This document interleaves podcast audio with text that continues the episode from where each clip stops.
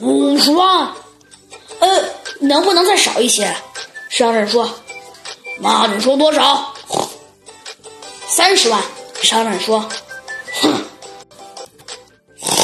最少40万，少了俺不卖。小厨哼哼，态度非常坚决。行，40万就40万，不过我今天只带了10万。对了，要不我给我的出纳打个电话，让他立刻把钱送来。喂，是，好，可以。我在朋友家想买一幅古画，你立刻给我送30万元现金来。什么？家里没现金？银行下班了，明天才能取是吗？哦，那好，明天你带去取30万。说完，他将手机放到口袋里，对小猪哼哼说：“老先生，真不巧，我俩这没现金，要得明天上午才能拿来。你看这事儿。”小猪哼哼想了想，说：“要不，明天上午你再把钱拿来说吧。”话音刚落，就听楼下有人大呼喊道：“不好啦！”小猪哼哼家的草堆着火了！小猪哼哼家的草堆着火了！听到喊声，小猪哼哼立刻跑去阳台。说时迟，那时快，只见商人迅速将茶几上的那盒骏马锄放进包里，然后又迅速将包里的骏马锄放到茶几上。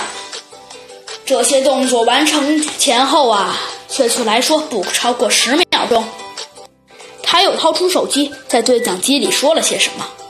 对，非常成功，小鸡墩墩。当小猪哼哼来到阳台，透过玻璃窗户，只见楼下自己家的那堆麦草已经燃起熊熊大火，他们邻居们已经提着水桶朝着火堆跑去。见状，他立刻回到客厅，冲商人说：“不好，我家麦草被着火了，我得赶快下去救火。”“那我帮你也下去救火。”商人说着提上包，就和小猪哼哼一起下了楼。等小猪哼哼和商人赶到着火地点时，麦草堆已经被水浇灭了，冒着残烟。见麦草堆已灭，商人就告别了老狐狸。第二天，猴子警长让小牛来派出所拿真品骏马图。当小牛从猴子警长手里接过真品骏马图时，感激的不知道该怎么说才好啊！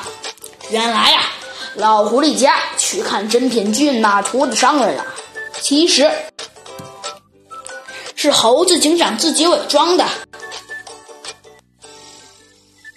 然后呢，小猪哼哼家麦草堆着火是猴子警长派其中的一名警察干的，而且那个大叫着火的也是猴子警长派遣的另外的那个警察。那天下午其中的那一位警察接完了猴子警长，也就是那个商人打电话之后，就立刻的燃起了早已烧好的用汽油的麦草堆。半个月后的一天，一位收藏家来访，小猪哼哼得意地拿出骏马图，可是当他打开画时，一下子愣住了。